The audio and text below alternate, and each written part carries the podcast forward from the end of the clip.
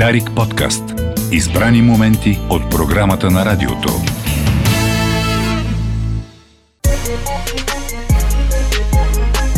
Чакащи артисти.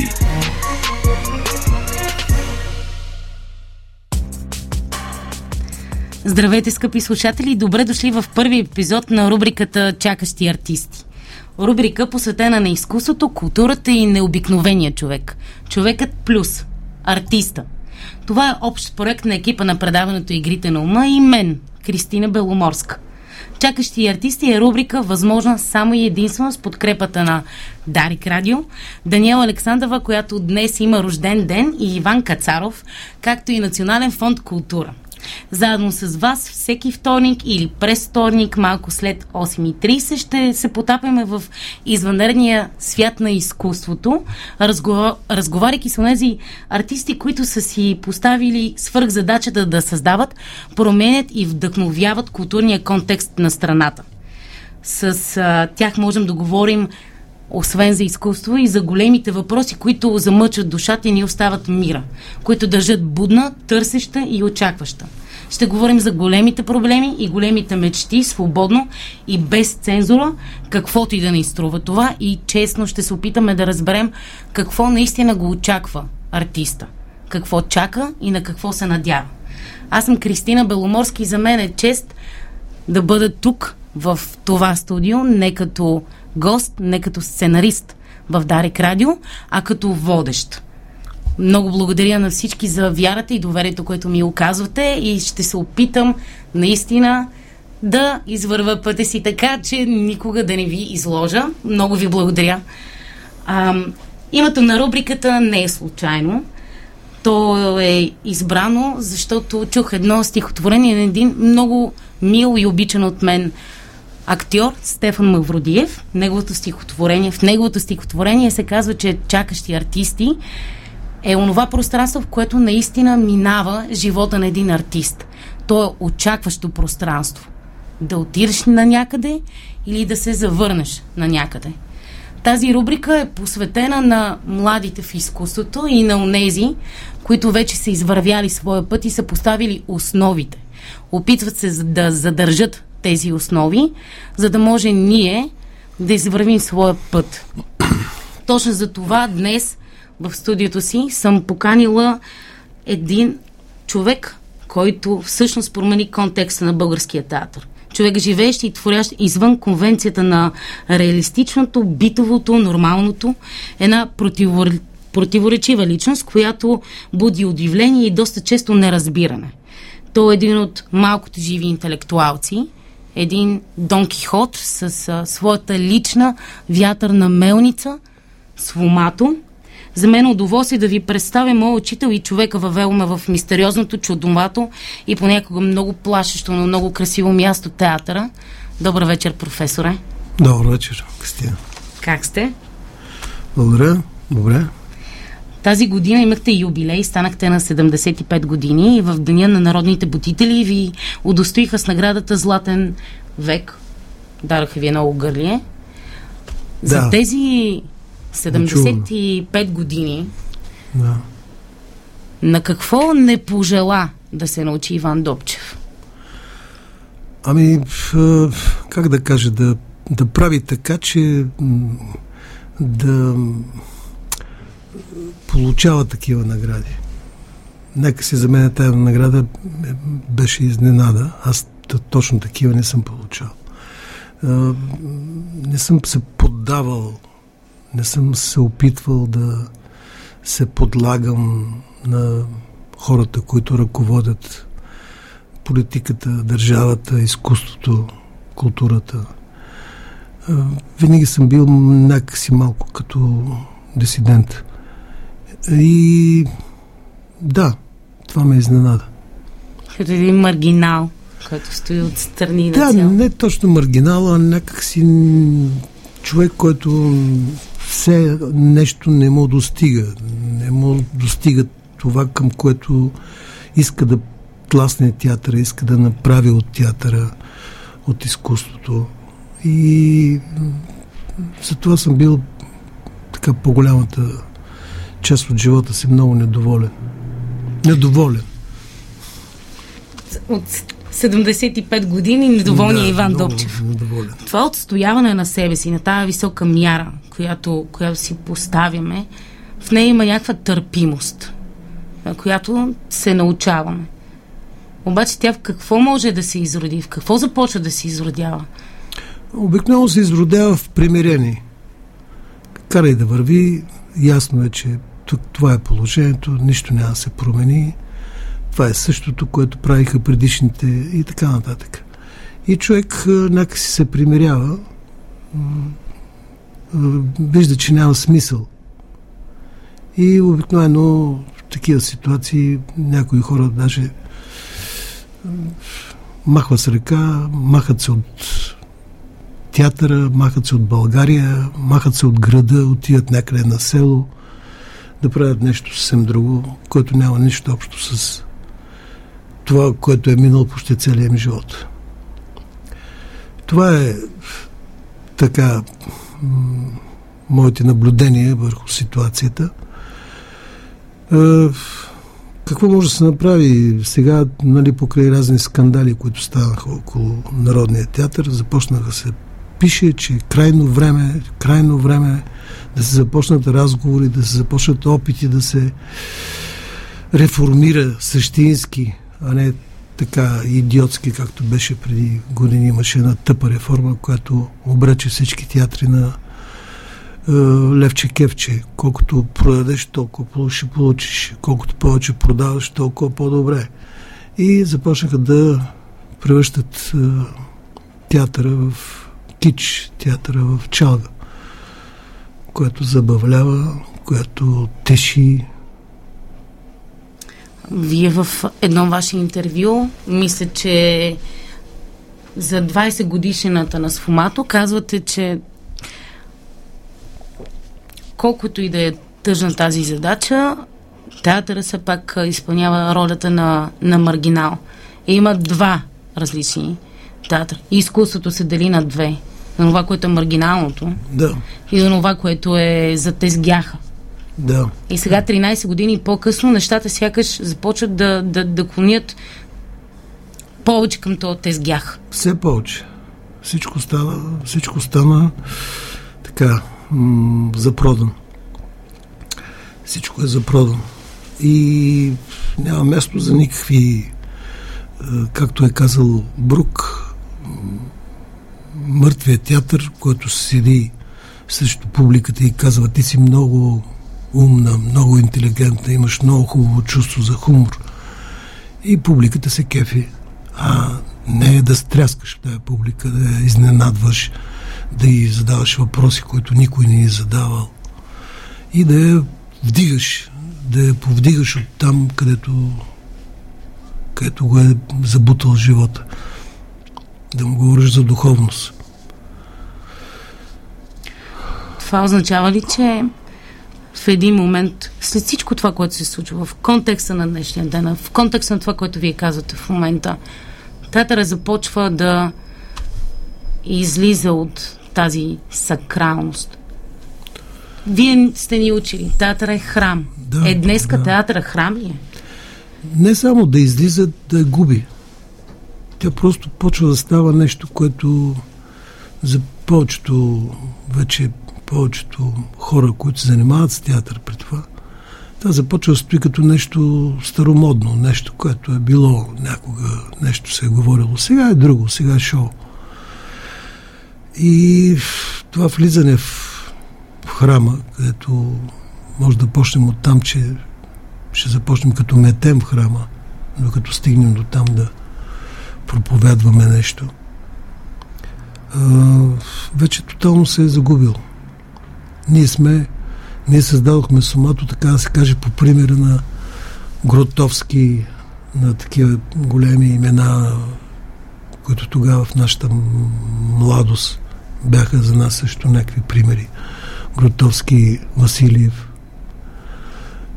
Отомар Крейча и така нататък. И такива големи имена, които ни помогнаха да и ние да поискаме да направим нещо, което е наш, наша такава, наша такава работилница, наша такава лаборатория, като като театър, лабораториум на Гротовски.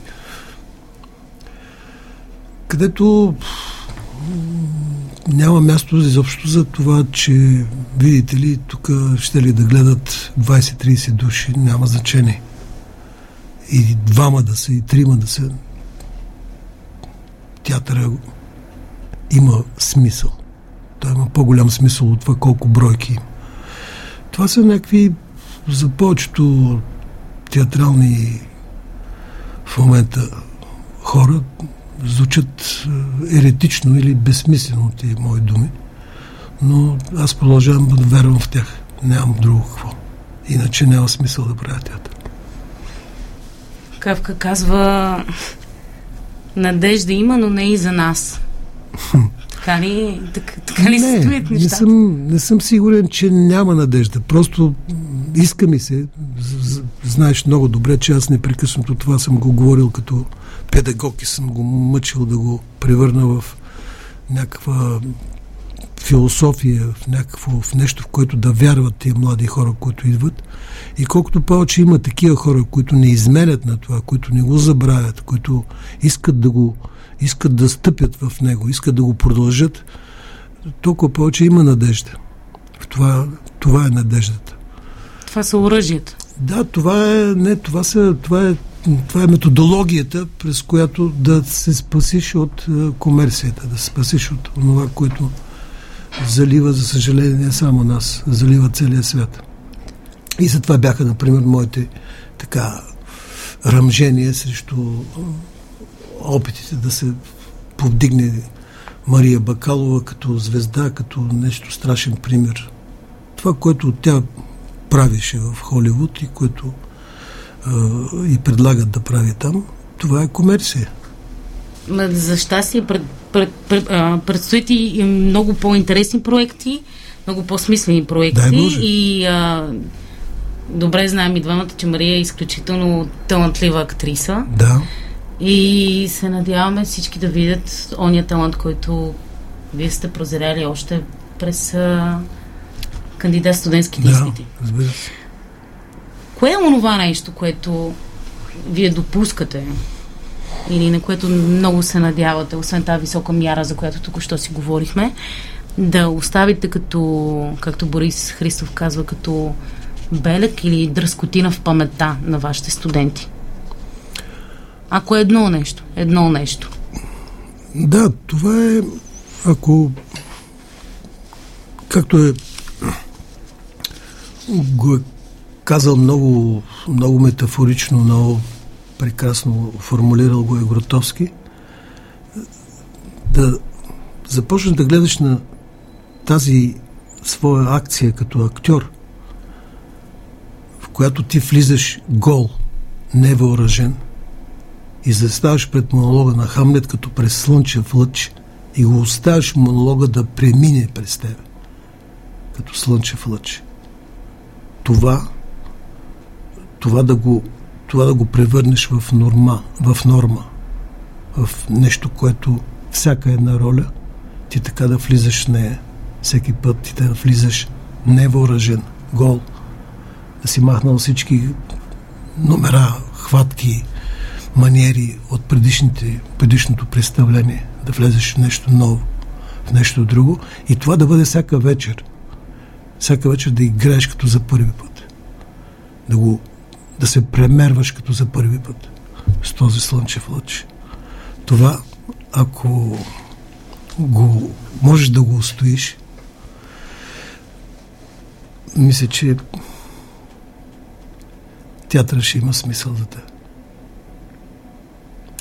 Звучи много трудно и много, много красиво, разбира се, но и изключително трудно. Да. А, на какво, как, какво е вашето пророчество за театър от тук на сетне? За артиста, за човек въобще? Ох, всички неща, които напоследък, напоследък се занимавам с текстове на Велипаев, които пророчестват и то майче не без основание защото сега чух, че вече има някакви опити на ООН да се повдигат тази тема, че настъпва някакъв апокалипсис. И след 30 години моите внуци, примерно, ще се изправят пред нещо, което няма да има нищо общо с това, което живеем ние. В един друг свят. Един свят, който като, като климат ще бъде първо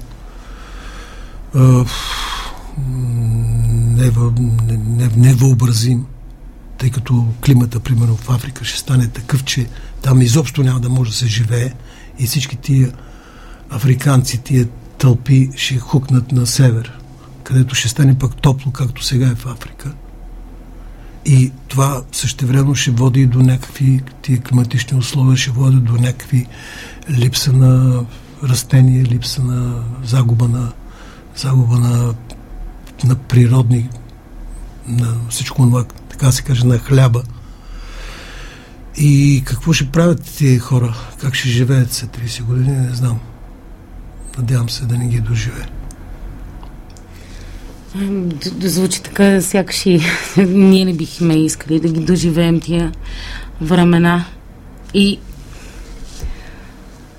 така много честно, като направите ревизия на живота си, като е 75 години, не са малко. Да, аз написах книга. Написахте и книга. Предстои, преми... предстои втор... издаване на втората част да, от тази книга. Да, ще бъде за Свомато. Да, аз много ви благодаря за посвещението в тази книга. А, от какво го боли най-много Иван Добчев? И от какво го е страх? Не, страх. Страх. Това са така нормалните страхове, които е, интелигентният, чувствителният човек има като живее в някакъв така, в някаква среда, в някакво общество, където всичко загробява, става все по-брутално, все, по, все по-просташко. Все, по, все по-често виждам някакви млади хора, поколения, които са възпитани ужасно. От начина по който си играят, от начина по който се закачат, по-скоро блъскат, бият и така нататък. Не разбираш какво, какво става, какво е това училище, през което се минали, какви сте учители. Това са неща, от които, които така имам страх. А, какво? А, да, такъв тип, а, такъв тип а, театри, като нашата лаборатория, като нашата работилница, това са наистина м- обречени. Те, те го знаят, ние го знаехме, както са го знаели всички, които са правили такива неща в света и Европа, на някаква маргиналност, на, някакъв, на, на това, че ти няма да бъдеш популярен като тия всичките, които ходят по червените килими на Холивуд. Няма да бъдеш така популярен, няма, няма да никога това да го получиш. И аз не съм го и искал. Да бъдеш такъв един, как да кажа, самотник, някакси да си отчужден от този успех, да си отчужден от тази слава, да си отчужден от това желание всички да, те, да ти викат браво. Напротив, да стоиш като някакъв опонент, маргинал, с малко публика, която обаче разбира разликата, оценява разликата. Имах такава една смешна имах някакво алергично заболяване и бях при някаква лекарка, която като разбра, че съм режисьор, нали, поиска да, да гледа нещо. И аз се поканих и тя дойде с нейна колежка и гледаха бесове. И след това излязоха и аз ги видях в фоето. Викам как е? Те казаха, ама ние не знаехме, че има такъв театър. Викам, а какъв театър знаете? Еми, спанах с картофи, мое, моята жена се казва и не еди какво си. Оня театър за разтуха, Да. както го наричате. Да, това знаят тези хора и бяха много впечатлени. След това започнаха, да идват да гледат и други спектакли. Тоест, има в този смисъл, може. Трябва някой обаче да те извади от е, клишето, да те извади от навиците, да те извади от м- телевизионната реклама и да стигнеш до свомато. А какво предстои сега на сфомата? Сега предстои един много интересен а, проект. Той се казва Декалог на тревогата. И е международен. Ние сме единствения български театър, който е член на Европейската асоциация на театрите. Това е така доста отговорна и висока институция. И в този така значи има такъв общ проект, който всеки един участник може да предлага своя тема. Ние предложихме нашата декалог на тревогата. Общата тема е катастрофа. А, да, те искат да се направят няколко такива проекта, спектакли, които са свързани с усещането за катастрофа. И нашия също е в тази, в тази така, този хоризонт. А, в него ще има много, ще има около 6-7 души чу- чу- а, артисти от тези страни, от други страни, от Гърция, от Португалия, от Люксембург, от Франция, от Испания, от Полша. А, и трима-четирима българи само. И... И Знаете ли кои беше?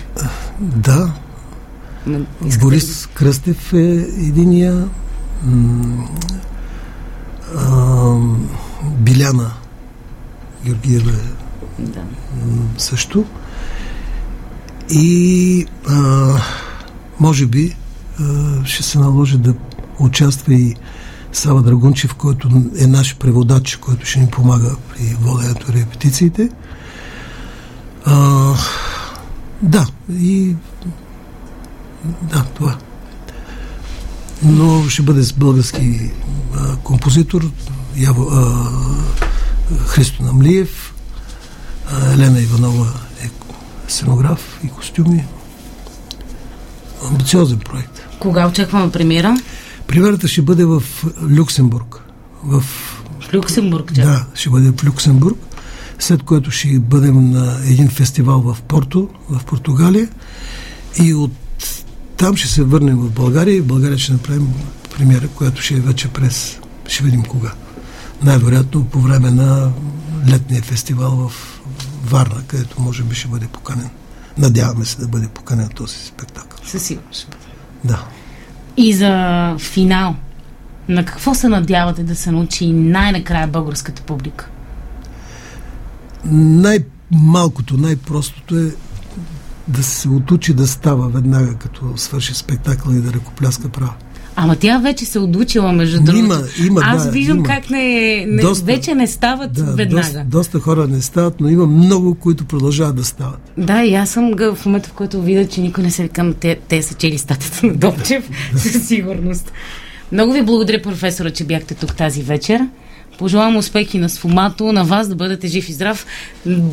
Наистина много ви благодаря, че бяхте моя първи гост. Благодаря. Кристина, и ти желая успех.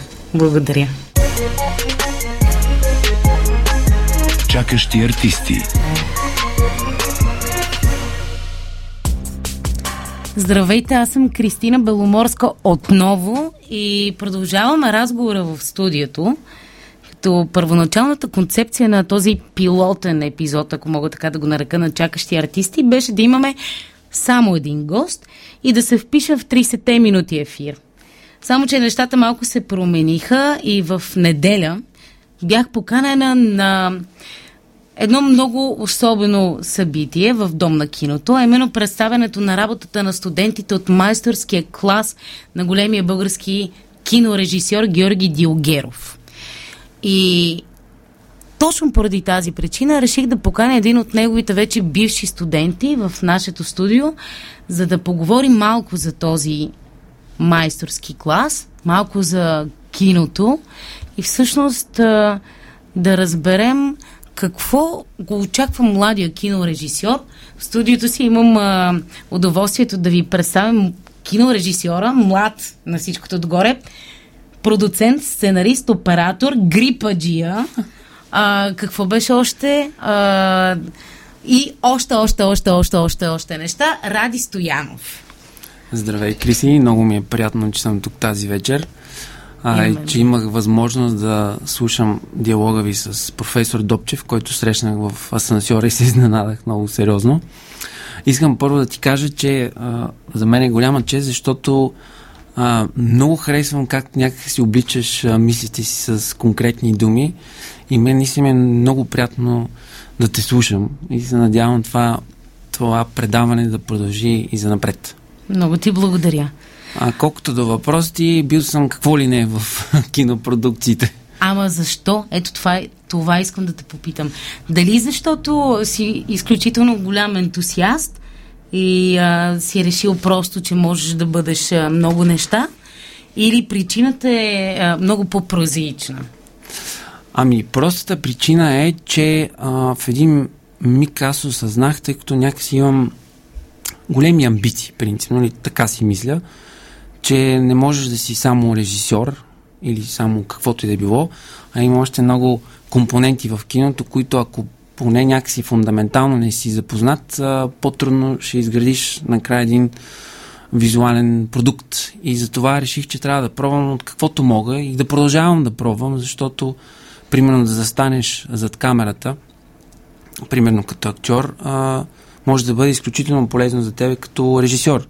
Същото е върху това да изградиш един декор и една визия художествена, отново е много полезно за тебе и затова експериментирам.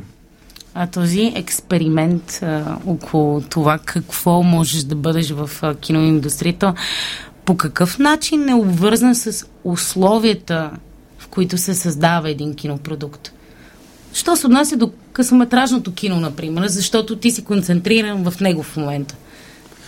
Ами, а, много интересен въпрос. Условията са ужасни, но някак си, бъдейки ужасни, това е едно огромно предизвикателство за мене, което а, ме мотивира да докаже, че може да се справиме и да направиме нещо, което никой не очаква.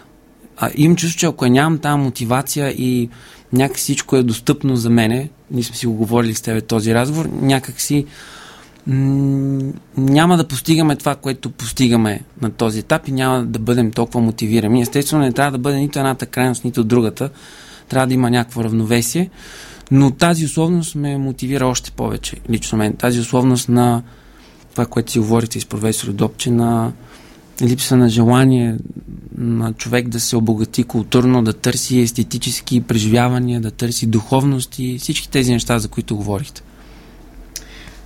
Тоест едно стоене на, на ръба между, между неизвестното и познатото, е това, което теб те мотивира като артист, да можеш същински да се занимаеш с един твой проект и да се опиташ да го изведеш по възможно най-добрия начин. Такъв какъвто да стигне вече готов до, до, до зрителя и да провокира нещо в него. Ами, възможността да създадеш някакъв а, визуален а, продукт, а, само защото си прочел няколко изречения, разказ, роман или ти се е случило нещо, видял си нещо и ти да получиш това желание, тази вълна от енергия, някак си да го пресъздадеш това нещо. Няма точно обяснение, поне за мен, защо искаш да го направиш. Просто имаш изключителното желание да го направиш някакси да го пресъздадеш. И вече тук идва мотивацията лично за мен да го направя максимално добре, което ме държи през цялото време да не се откажа спрямо тези условия, за които говорихме. А тази висока мяра, за която ти казваш и за която споменахме преди малко с професор Добчев, откъде е а, възпитана в теб? Дали е възпитана от този майсторски клас на професор Диогеров? Не. А откъде? А, тя възпитана от баща ми определено е възпитана от баща ми, защото той някакси не отгледал, може би така да кажа, леко Аристотелово, с а, идеята рядко, но не никога да ни поощрява с идеята да искаме повече и повече от себе си. А вече майсторския клас ми помогна не само да искам, а и горе-долу да знам какво правя, когато го искам. И какъв е то майсторски клас? Разкажи малко повече. Аз бях миналата неделя, гледах едни, мисля, че 5 или 6 филма. Колко бяха късометражни? Седем. Седем. Втори блок. Имаше и първи блок миналата неделя. Аз съм пропуснала първия Да. блок, гледах втория блок Да. по обясними причини. Исках да видя твоята работа и тази на е, Ели, Ели Колева, Ели Кирил Ели Колева, Кирил много Колева. важно да го кажем. Специален поздрав. Да. А, и останах ни съм впечатлена, защото а, сякаш видях, че има някаква, някаква надежда в а, тия, тия млади кинорежисьори. Ами, майсторския клас а, е нещо много комплексно. А, м- той има един страхотен механизъм, който помага от хора, понеже м, специално в нов български така не е трудно да станеш студент, няма тежък изпит, няма някаква филтрация и т.е. абсолютно всеки човек може да отиде там и да учи кино и да посещава не само майсторския клас, а и други много полезни класове на други наши творци.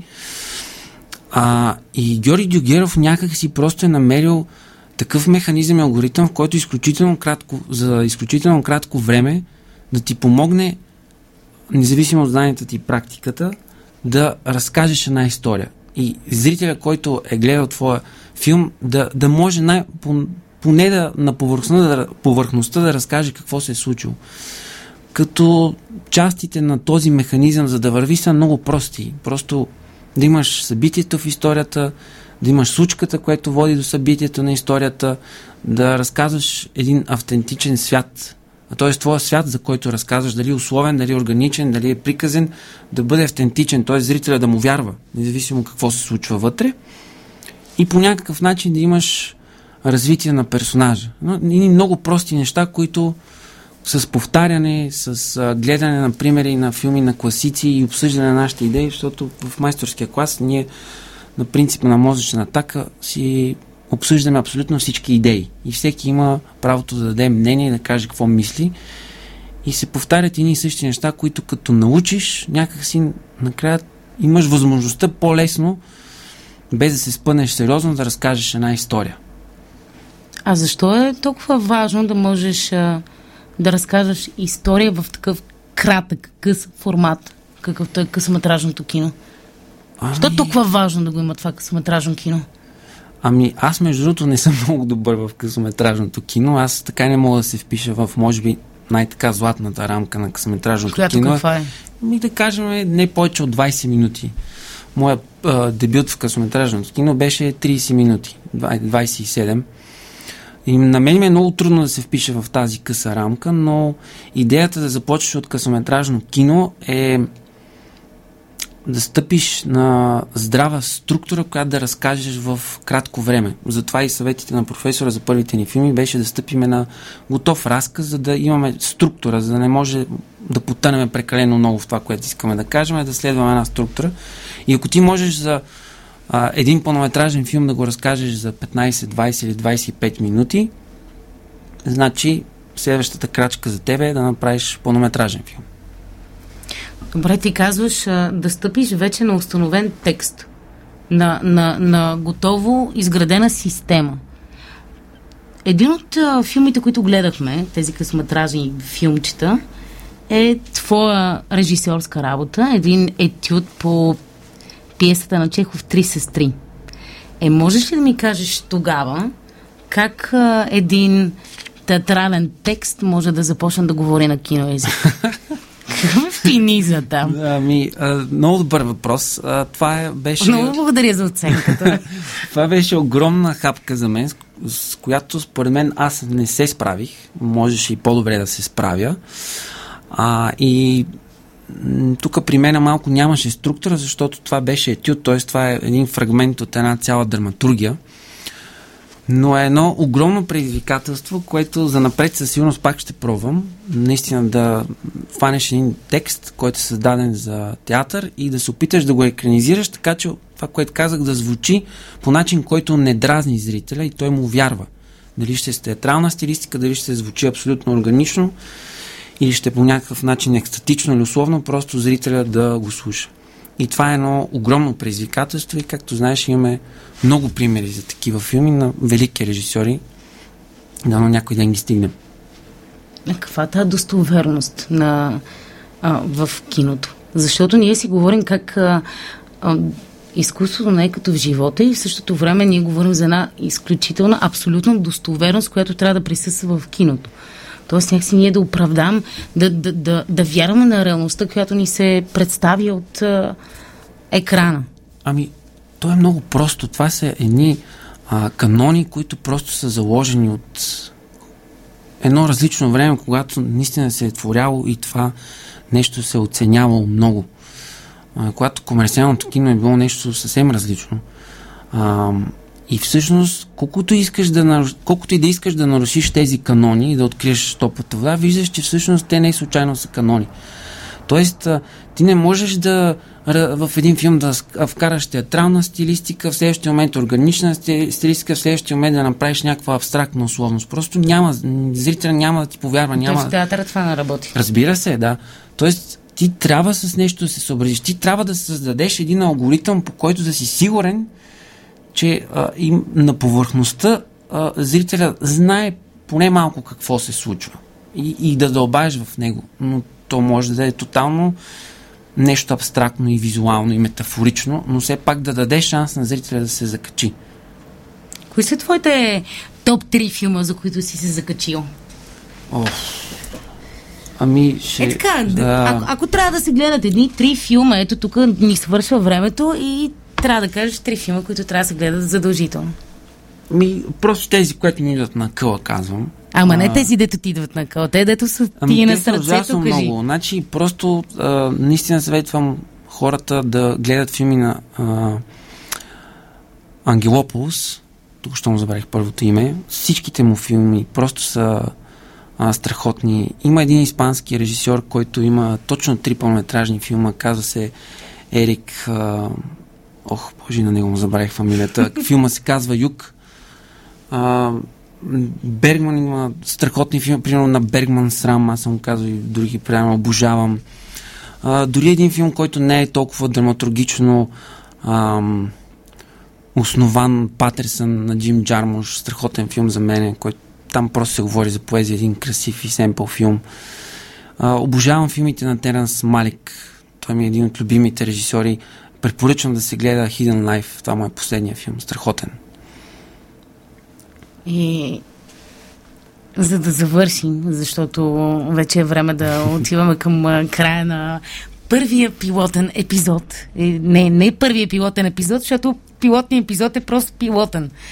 А, на тебе пророчеството какво ти е за, за артиста? Какво го очаква? Какво очаква българското кино артиста, да се случи? Артиста има една голяма битка, която всъщност не е толкова трудна. Ето ти видя на прожекциите на майсторския клас ние препълнихме залата в дом на киното, при, имаше правостоящи при положение, че имаше 5 лея вход, не е да кажа, че било безплатно. Тоест, има ли желание, има начин. Просто, когато дойде тази вълна, тя трябва да се яхне и да вкараш цялата си енергия и желание.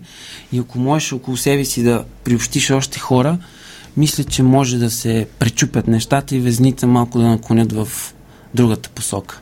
И хората да имат желание да гледат такива филми. Надявам се да е така. Yes. А, винаги знаеш, че студиото ни е отворено за вашия майсторски клас и с удоволствие, когато имате вече нови филмчета, филми, може да заповядате и да говорим за тях. В духа на предаването тази вечер и в продължение на разговорите, които имахме в а, студиото, съпоставяйки реалното и нереалното в някакъв контекст, като възможност за размисле... размишление ще ви представя една малка част от статията Против реализма. Автор на тази статия е една от най-значимите фигури в българското изкуство, в публицистиката, философията и въобще в историята, сме да твърдя световната. Това е един текст на Гео Милев. Ще прочета само два абзаца от него. Ако имате интерес, разбира се, може да прочетете и целият текст. Статията се казва Против реализма. Художествена цена може да има за мен само едно впечатление отвътре – онова, което е противоположно на реализма, антиреализъм. Защото цел на изкуството не е целта на историята или обикновената всекидневна хроника. Изкуството не е събиране и подреждане на всевъзможни битови, етнически, психологически и прочие факти, елементи на действителността, на живота. Изкуството е бягане от живота. Бягане от тъй наречената жива действителност – била тя минала или съвременна. Изкуството не е никакво психологическо и прочие анализиране, никакъв анализ, а тъкмо обратното – синтез и кондензиране. Каква полза, ако се рисува живот като съвременността, която вълнува народа? Това, което вълнува народа днес, няма да вълнува народа утре. Това, което днес е живот, няма да бъде живот утре. А изкуството въобще не е хроника. Не е история на разни животи и съвременности. Бягане от съвременността, но не бягане от живота, който за реализма е история, а истинския живот. Живота, който живее, не е история. Този истински, вечно жив живот е темата за истинското, абсолютно изкуство. Живот, съчетан от космическите елементи на вечността – към това абсолютно изкуство, за което е безразлична всякаква съвременност, трябва да се насочат и пътищата на българската литература, на българската поезия, на българския театър и на българското изкуство. Благодаря ви, че бяхте с мен тази вечер. За финал ви припомням, че може да ни откриете в страницата на Игрите на ума – като поставите своите коментари и предложения за нови теми и въпроси към гостите, както за водещето предаване Игрите на ума, така и за нашата рубрика.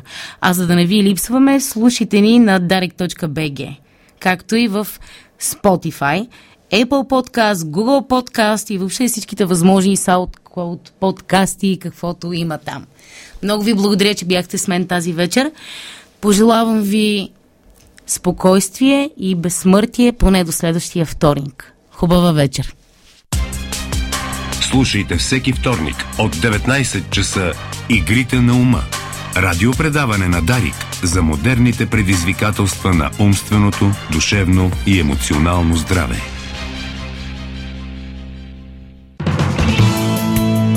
Дарик подкаст. Избрани моменти от програмата на радиото.